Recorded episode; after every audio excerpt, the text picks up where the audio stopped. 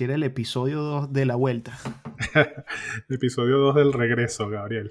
Episodio 2 del regreso, sí, de verdad que eh, bastante ocupada la agenda de H, bastante ocupada la agenda mía.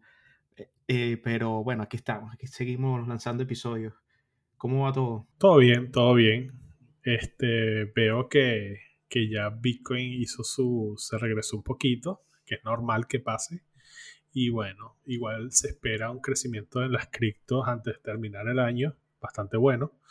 Eh, igual no tenemos una lámpara o algo para predecir esto, pero según los ciclos que hemos visto, creemos que todavía no hemos llegado a la mejor parte de este año. Bueno, parece, parece ser, ya por lo menos Bitcoin y Ethereum regresaron y volvieron a tocar prácticamente sus altos. Bitcoin se, está allí en todo eso, todavía esas, son esas dos grandes que están ahorita manejando el mercado. Y eso parece que eh, nos, nos, da por ahí como un, ¿cómo decir? Vienen más cosas, vienen más cosas. A medida que el dinero va fluyendo a través de ella, comienza una distribución buena hacia, también hacia las altcoins, ¿no? Sí. Me acuerdo que en el episodio pasado estábamos hablando que era difícil seguirle la seguirle como el hilo a tantos proyectos que, estaba, que estaban pasando pero yo creo que una, una de las formas también de, de, estar al día esto es mm, este, explorando. O sea, explorando nuevos Sabiendo proyectos. cómo entrar, ¿no? Cómo, cómo, sí, sí, sí. Cómo estar en el mercado. ¿Qué es, qué, qué es todo esto nuevo que, que, que, te están ofreciendo ahora? Que no, como te digo, que hay muchas personas todavía dicen, bueno, siguen viéndose por los precios, pero no saben por qué invertir, por qué no invertir, ¿Me entiendes? Y todo eso como que los, los para para no poder decir, ¿sabes qué? Tomo una decisión de entrar a este mercado. Y fíjate, eh, Gabo, yo ahorita veo que, ok, el, el, la capitalización del, del cripto, tú, la, tú ves los números y se ve bastante grande, pero tú te pones a ver y, por ejemplo, por tus amistades empiezas a sacar cuentas y dices, hay unos que parece que están, otros que parece que no están. Hay unos que les tienen miedo, sobre todo los boomers eh, o estas personas mayores de 50 años que todavía, todavía le, le, cuesta tal vez eh, un WhatsApp o le cuesta este tipo de cosas. Y también hay gente muy joven que, que bueno, no, no, le tiene interés al cripto, ¿no? Entonces, como también hay gente que es muy joven que está metida hasta los tuétanos y hasta son millonarios.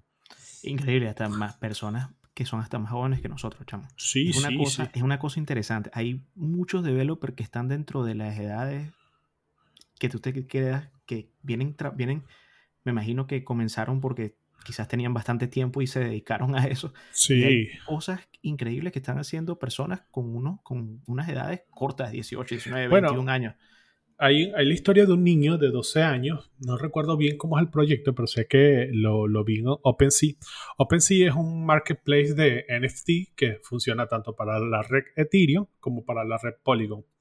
Entonces, este niño creó unos NFT de, estos NFT que son como pixelados, tipo CryptoPunk y este tipo de cosas. Y el niño creo que llegó a, a ya tener en, su billetera casi 3 millones de dólares, Gabriel. Imagínate que Imagínate que tú tengas un hijo, no sé, y este hijo te diga, mira papá, yo tengo, yo tengo 3 millones de dólares aquí en, la cartera. Y tú, ¿cómo? Y, no he salido de mi casa. Y no he salido de mi casa aquí con, con, la computadora que me regalaste.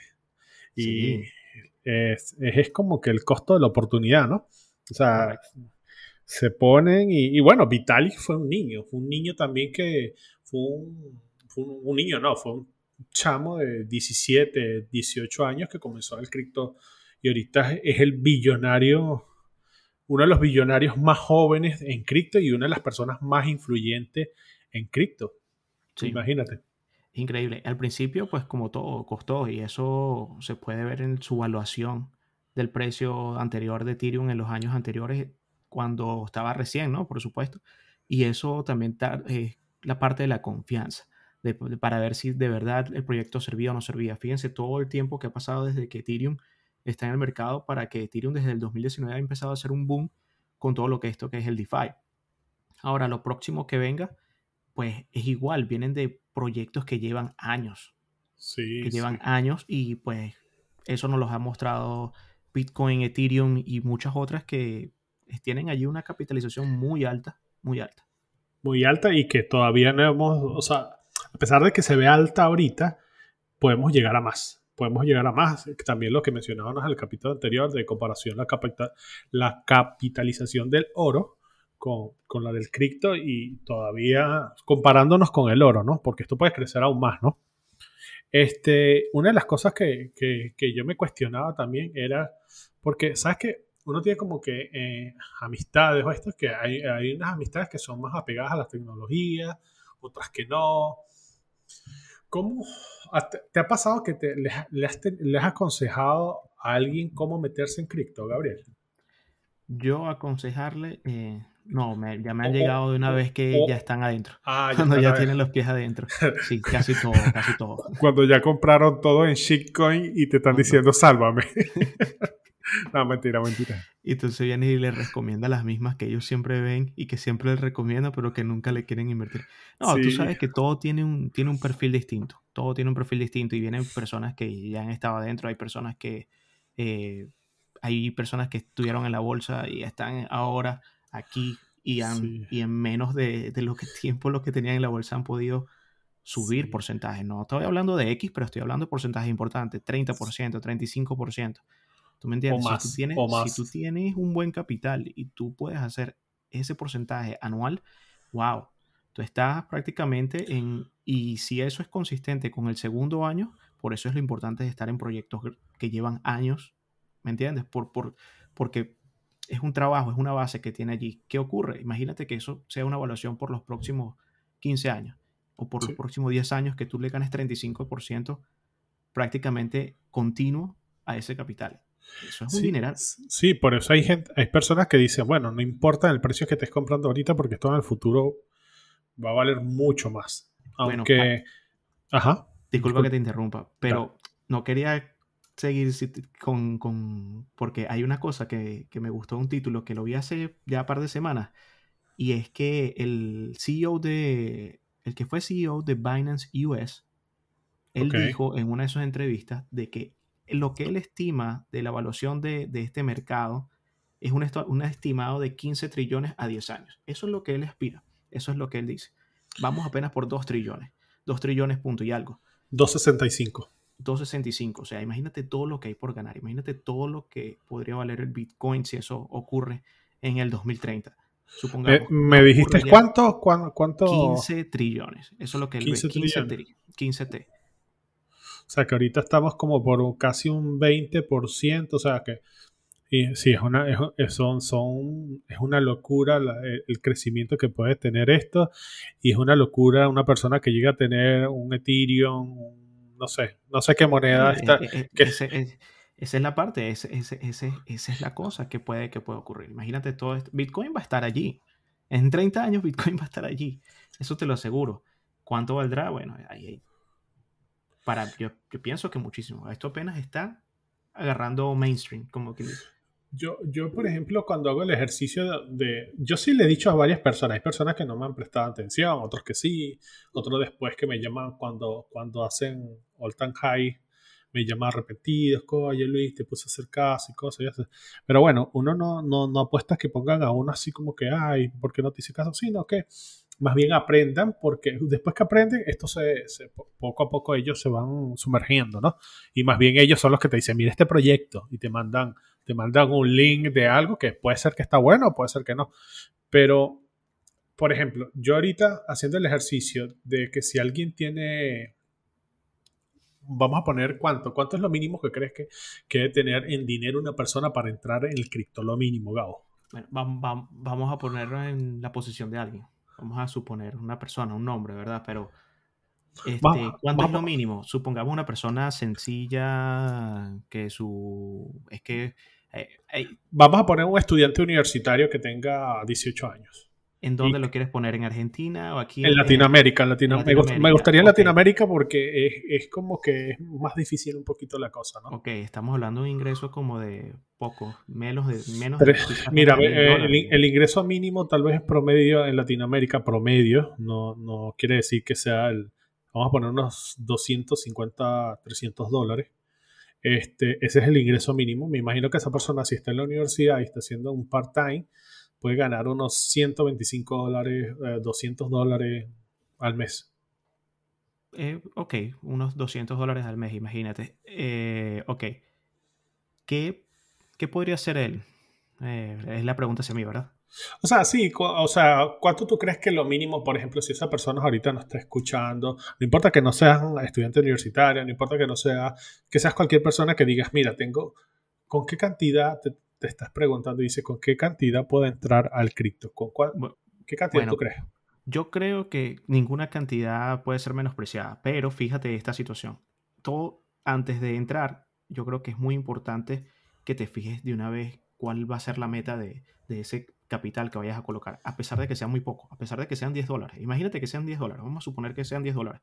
Estuvimos hablando en el episodio pasado que 10 dólares se pudieron haber convertido en 1000 dólares con Solana. ¿Me entiendes? Estamos hablando de que eso no hay es menos de un año. Eso es menos de un año. ¿Me entiendes? Ahora, si ese, ese mismo dinero lo vas a hacer con Bitcoin, lo dudo mucho ahorita. En este momento, no, no estamos en el 2013, pero Bitcoin no es el único en el mercado. Aunque puede pasar. Lo que, lo que pasa es que creo que lo que tú estás diciendo ahí es un poco de la probabilidad, ¿no? Es más probable que una moneda con menos capitalización suba y duplique su capitalización a que Bitcoin lo haga ahorita, ¿no? Porque sería más difícil. O sea, si, por ejemplo, haciendo el ejercicio ahorita con Bitcoin, este, Bitcoin tendría que duplicar el, capital que acabamos de hablar, que estaba en 2.6 2.65 trillones. Claro, si tienes toda la razón. O sea, te, irías, entonces, ¿te irías una top 100 o te irías por debajo del top 100? Bueno, yo estuve chequeando y para lo que veíamos el año pasado tú y yo mismo, el, yo, un normal, es normal que tú te vayas dentro del top 100 al 200. Eso siempre yo lo veía como algo perfecto para buscar quizás una gema, como se le está llamando ahorita, ¿no? Sí. Para mí ese era el top que yo buscaba, pero desde un tiempo para acá yo veo muchos protocolos que están en el puesto 200 y tienen más de 400 billones de dólares en, en, 400 billones, no, 400 millones de dólares. O sea, no estás hablando de protocolos pequeños ya, como tú buscabas antes, que buscabas de 100 millones de dólares para Hasta de, 20 yo buscaba. Para tú irte, ahorita busca uno de 20, si quieres haz el ejercicio. Lo que te puedo mostrar es que están en el puesto 400, no, 600, 700 del cripto. Bueno, fíjate, fijándome ese ejercicio que tú estás haciendo, yo tengo monedas que están en casi llegando al puesto 400, que les tengo un poquito invertido y digo, bueno, los tengo aquí un poquito cuando, si se da bien, si no se da tan bien, ¿me entiendes? Correcto. Ok, entonces tú dirías que no, que no, o sea, que buscara, no, se fuera al top 10, no, no, lo, mete, no lo meterías en el top 10. Eh, eso, ¿Cuánta cantidad me dijiste? ¿20?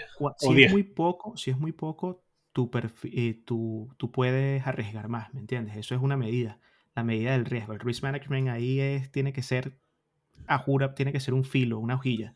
Eso no lo puedes, eso no lo puedes fallar. Eso es una mentalidad antes de entrar al mercado porque si no te van a ocurrir cosas en el camino. Entonces la idea es, tienes tu estrategia, te apegas a ella, a pesar no hay monto pequeño. ¿Por qué no hay monto pequeño? Ya dimos el ejemplo de Solana.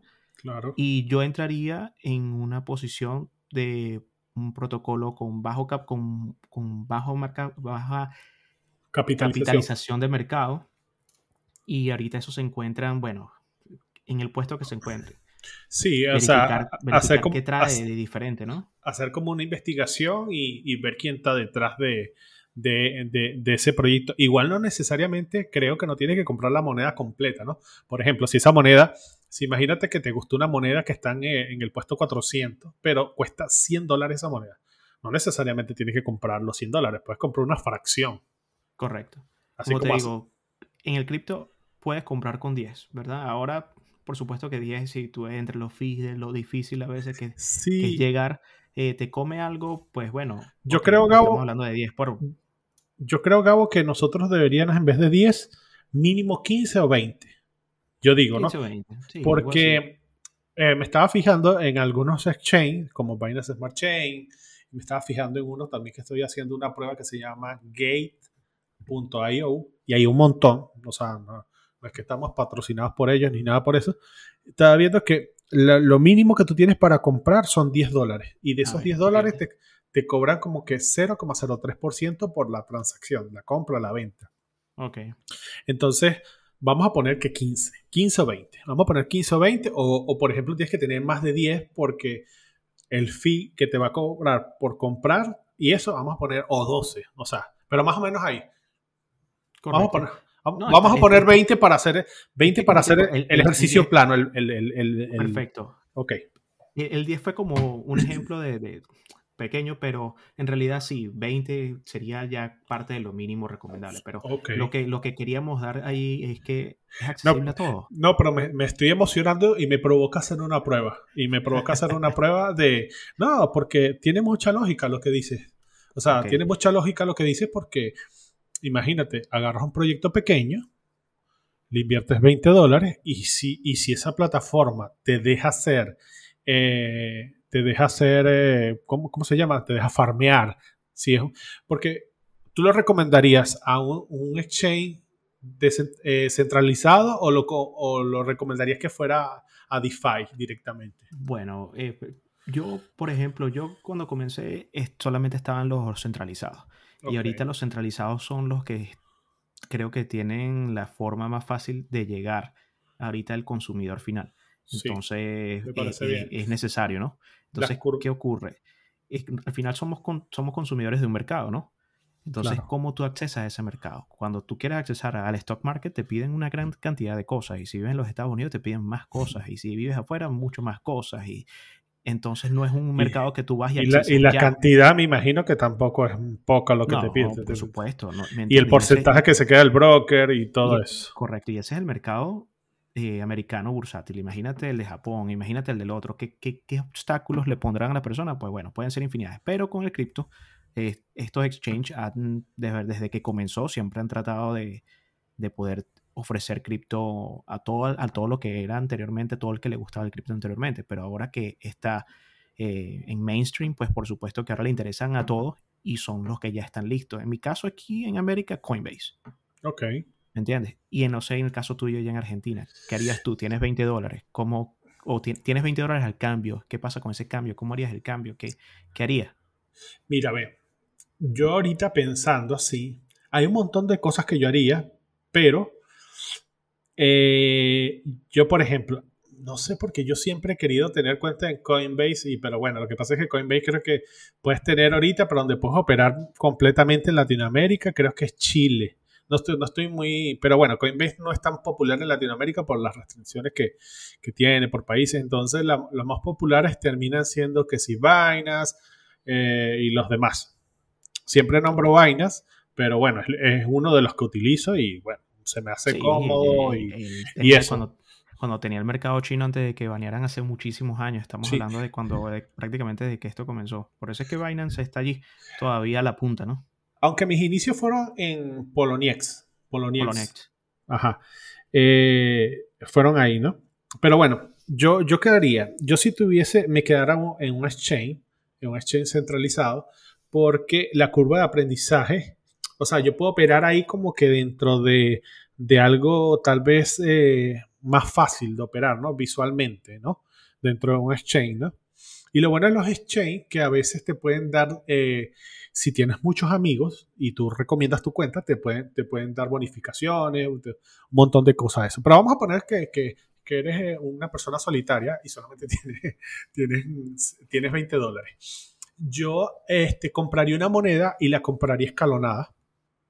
Y no, la, ah, y, y no gastaría todo el presupuesto. O sea, si vamos a poner, si tengo 20 dólares, este, compraría por lo menos los primeros 15 o dejaría siempre algo. Nunca, nunca gastaría todo y compraría escalonado. Por ejemplo, en dos etapas o tres etapas.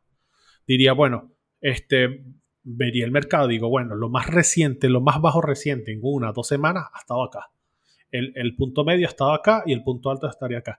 Ojo, esto lo que estamos diciendo es como un ejercicio, no es una forma de hacerlo, sino un ejercicio que tal vez le puede funcionar a alguien, puede hacer un experimento. Sí, no, no, no es la estrategia personal de H, no se preocupe. No, y, no, no, no, es una recomendación financiera por si acaso, aunque 20 dólares eh, bueno, 20 dólares son 20 dólares. Yo creo que lo que tú explicaste y lo que, y lo que, y conjunto con lo que yo expliqué, prácticamente lo que dice es que siempre hay que tener de mano qué es lo que vas a hacer y no entrar a lo loco, ¿no? Sí, sí, sobre todo eso.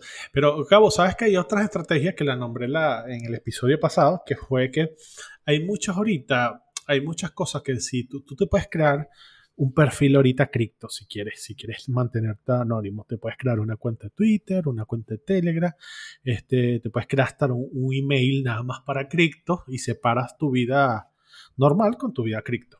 Entonces, hay protocolos que por participar te, te, hacen un airdrop que te dije que hablamos también que sobre el airdrop que yo tuve con Uniswap.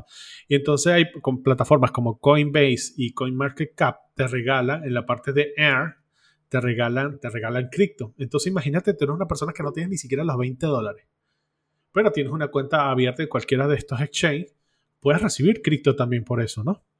Y hay protocolos que están muy nuevos que si tú participas en la comunidad, por ejemplo, si tú participas en, Polygon, creo que hay una faucet. Una faucet es, es como un mecanismo que te regala ciertas cantidades de, de esa moneda para que tú empieces a utilizarla, ¿no? Para que pagues el gas y ese tipo de cosas. Esto hablando de descentralizado, ¿no? Y en Twitter también a veces hay sorteos, que si tú tuiteas y eso, yo por ejemplo no me gusta participar mucho en esos concursos, pero si tú te estás creando un perfil que no está tu nombre, que no está asociado a eso, es una opción, ¿no? Si te lo puedes crear también público, pues no, hay ningún problema con eso. Pero si quieres para testear y para no ligar las cosas personales con eso, te puedes hacer eso y te puedes ganar. Y hasta por Telegram también he visto cosas. Lo único que tienes que tener cuidado en investigar bien y no caer en, estafas, que tú estés dando datos personales, que eso sí es bastante delicado. Sí, hay, hay que tener mucho cuidado ahorita y eso es ahorita lo que lo más buscado en el Internet, lo que eh, son eh, encriptarte tus documentos, cosas así. O sea, todo lo que es cybersecurity este año ha sido algo bien, bien difícil. Y, pues nada, allá entonces, volviendo al tema de, la pregunta del de argentino allá con 20 dólares. Ok, a, dónde iría ahorita en estos momentos? ¿A dónde iría y obtendría sus primeros Ethereum, por ejemplo?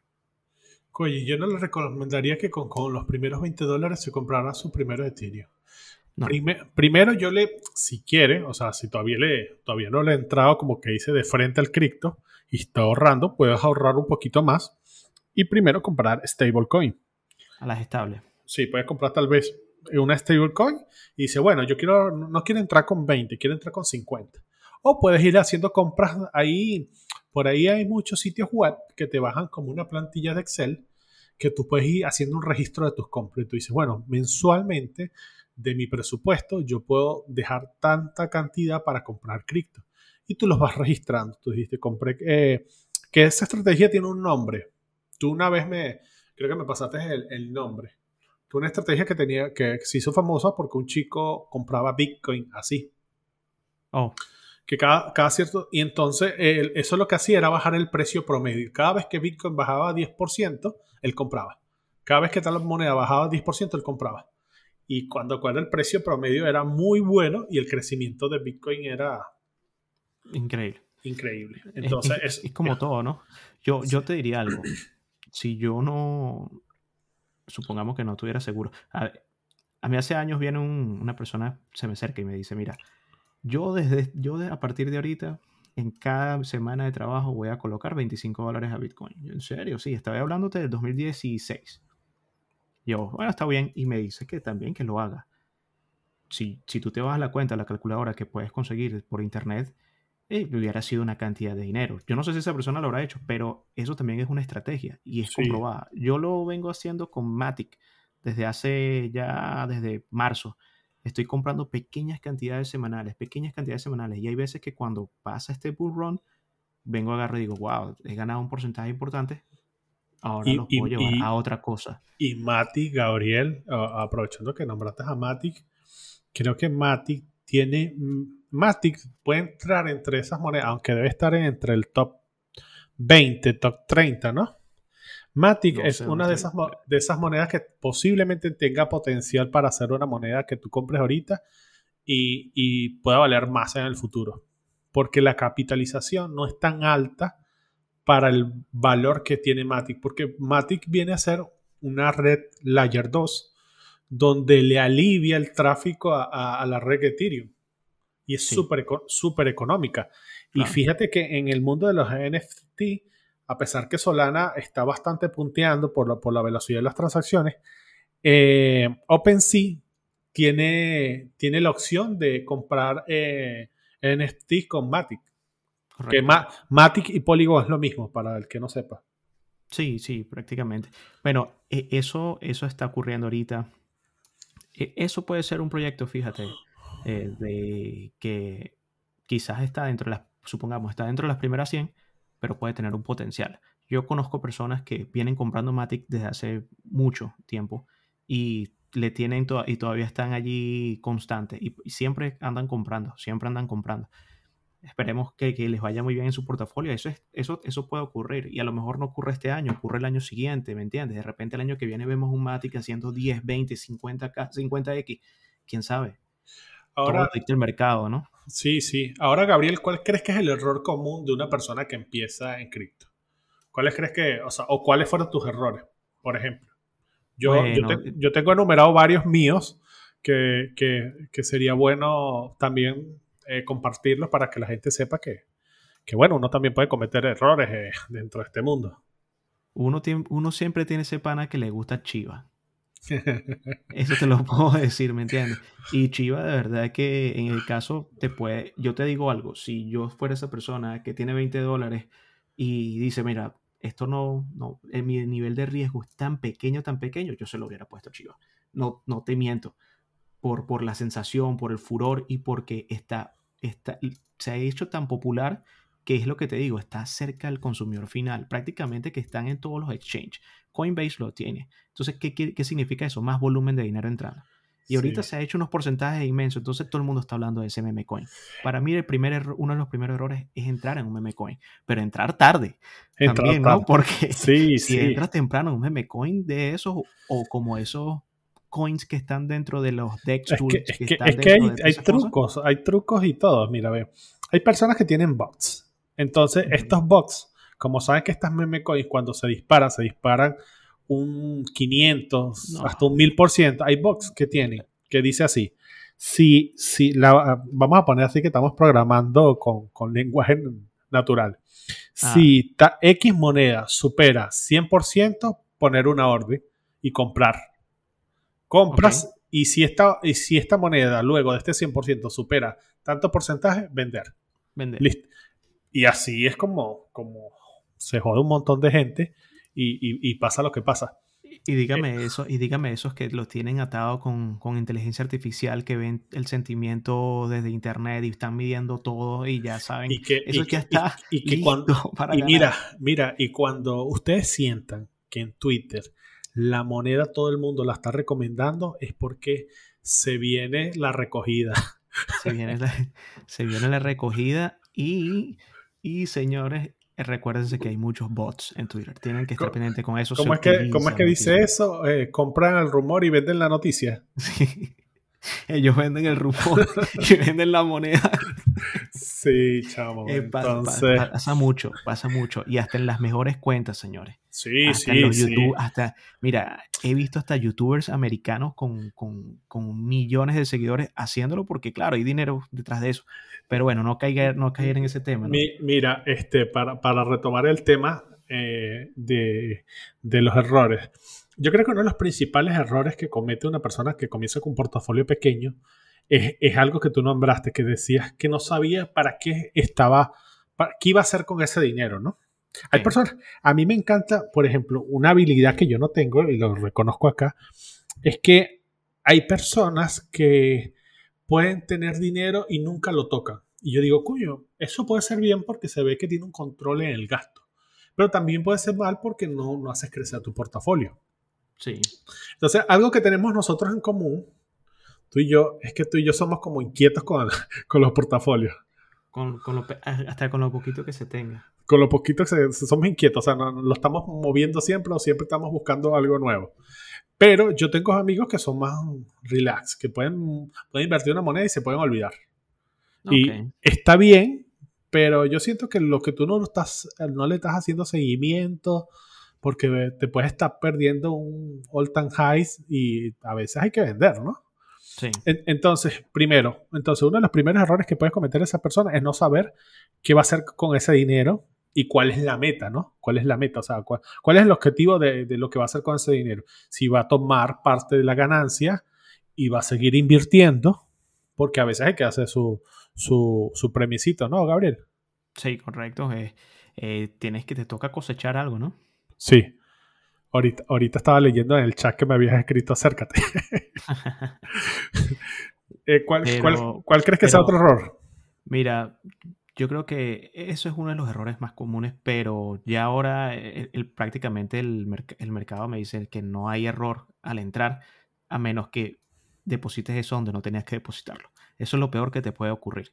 Eso es algo que tienes que tener mucho cuidado, pero yo creo que me parece que por la cantidad de información que hay. Ahí te refieres a la seguridad. Ahí me refiero un poquito más a la seguridad también, ¿no? De que al entrar no, no darle eh, la llave al primo, no darle este el otro, no darle oye, la cosa Oye, un error, un error también que yo veo bastante mal es que estas personas que siempre tienen como un broker en cripto. Que qué mal eso, ¿no? Qué mal que, esas personas le digan al, al, otro, no, no, yo te las compro. Compra ah, bueno. Bueno, pero ahí, hay, una oportunidad de negocio para el broker si te das cuenta, ¿no? Sí, no. O sea, yo sí la valoro. Yo, de verdad sí la valoro. Pero si tú no eres broker y no, eres, y no sabes de cripto, oye, dale el favor y dile, explícale cómo sobre una wallet y dile cómo puede comprar. O sea. Ah, sí, ahí sí no, lo hagas por lucro. Exacto, no lo hagas. Bueno, desde mi punto de vista, ¿no? A menos que te estén diciendo, mira, es que voy a invertir 20 mil dólares. Claro, claro, no te preocupes. Hay gente que sabe, ¿viste? Hay gente que sabe y, y, de verdad te puede manejar un portafolio. Porque de verdad tú no tienes tiempo para, para hacer esto, pero hay gente que sabe, ¿no? Correcto, sí, por supuesto. Pero hay que buscar la gente adecuada.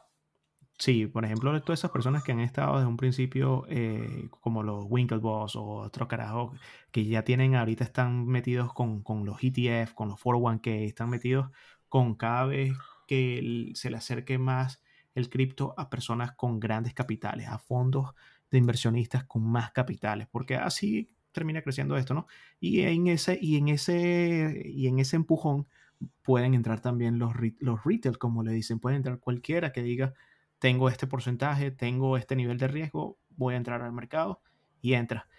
El único riesgo es no entrar nunca, me parece, el, peor riesgo. Sí. Ahorita, sí, ese, también es un buen consejo, no entrar nunca, porque siempre esperar el momento perfecto para entrar y no. No hay momento perfecto para entrar. Entrar cuando o sea, tú puedes agarrar y puedes poner órdenes también. O sea, tú, yo, yo agarro, entro y digo, bueno, voy a poner una orden en comprar. Y creo que hay unos exchanges que tienen la, opción para, para tú practicar sin dinero, con dinero que no es real. Averigüen eso si, si están por entrar, que se puede hacer. Entonces, enumerando, el primer error, eh, ¿qué fue lo que dijimos? El primer error se me fue el primer error. El segundo error fue Sí, aplicaciones. Creo que hay unas aplicaciones que es como que, así como que si tú tuvieras tu portafolio, yo creo que lo puedes Ah, y, Toro, y Toro tenía una, pero no, no, algo. no recomiendo comprar Cristian y bueno, supongamos algo. Yo creo que con, con CoinGecko tú puedes hacer como una compra ficticia. Ah, verdad. Tú puedes guardar tu portafolio. Tú puedes decir, imagínate que yo, yo ya me decidí, compré, pero compraste de manera digital y solamente por hacer un ejercicio dijiste, yo compré 100 dólares esto y esto y esto es lo que vale. Claro. te va a decir seis meses después, tu, tu inversión de 100 dólares va por ah, 320. Buen, buen, ah". buen, ejercicio y hasta te puede dar la alerta. Mira, para los que no saben, no saben, CoinGecko es de estas páginas donde se enlistan eh, las monedas y tiene como un top de las monedas dependiendo de la plataforma montón, y está CoinGecko, está CoinMarketCap y hay un montón más, ¿no? Y con estas tú puedes hacer lo que dijo Gabo, que puedes poner una compra ficticia, haces la prueba, como si estuvieras comprando y puedes decir, ah, esta moneda me gusta. Y, le puedes poner alerta si baja, alerta si claro, es como si la tuvieras en tu portafolio, en realidad. Tú le estás diciendo que esa la tengo en portafolio en y que la tienes, pero en realidad no tienes un carajo. Entonces tú le estás diciendo, guárdame no, pero exacto. Está buena. Está buena la idea, pero igual compren y, hagan la prueba, pues. Y también una de las cosas también de, de esto es meterse para aprender, pues, porque nada te sirve estar viendo ahí con miedo, con miedo, con miedo, no, es meterse y aprender, sí, en, en unos movimientos tal vez puedas perder algo de capital, pero yo creo que el aprendizaje que te vas a llevar con algo que va a ser el futuro de las finanzas vale muchísimo. Vale muchísimo. Y todo depende de, tu riesgo. Así que nada, es cuestión de, que todo salga bien y todo, y dependiendo de tu capital, tu riesgo, eh, analiza todo y una vez que estés en el mercado, eh, edúcate más para que no tengas ningún problema. Y te vas a dar cuenta que ahí cada vez te vas a dar cuenta de cuáles son los proyectos más serios de él. Y tú puedes invertir un porcentaje en los proyectos más serios, tú puedes invertir un porcentaje en los proyectos no tan serios, tú puedes invertir un porcentaje en los proyectos, en los meme proyectos. Mira, todo depende. ¿sabes algo que me estaba recordando también, que me pasaba cuando estaba nuevo? Que yo era víctima de la noticia. Era víctima de la noticia, ajá. Eh, víctima de la noticia me refiero a que cuando yo estaba comenzando a que compré los primeros Bitcoin, o sea, por más que tú tengas la seguridad, sale la noticia, Estados Unidos banea el Bitcoin, China banea el Bitcoin, y tú dices, no, voy a vender. Sí. Mayormente esas noticias... Cuño. Cuño, se acabó. no, no, no, eso, ese fue una notificación. que subió. Mira, entonces a muchas personas venden cuando pasa eso y a veces venden a, precio de a pérdida. Entonces tienes que tener, saber, o sea, hacer como ese análisis de saber si de verdad es el momento para vender. Porque a, veces el portafolio puede caer hasta un 50% y tú tienes que analizar si de verdad, ¿por qué cayó? O sea, ¿por qué cayó esa moneda? ¿Qué está pasando? ¿Qué esto? Puede ser algo momentáneo puede ser algo definitivo, pero tú tienes que tomar una decisión seria de si vas a vender o no. Chamo, ya va. Dale, tranquilo. Que me están llegando cosas. Ok. poner esto aquí en. Esas son las, las alertas que tiene Gabriel ahí para cuando sube Chiva.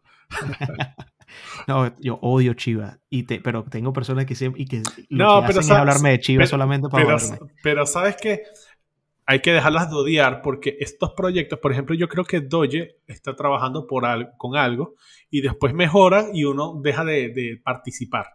¿Me entiendes? Deja, de participar. Entonces, por ahora no está en tu radar, vamos a decir que eso. Sí, por ahora no está en mi radar. Que no está en tu radar.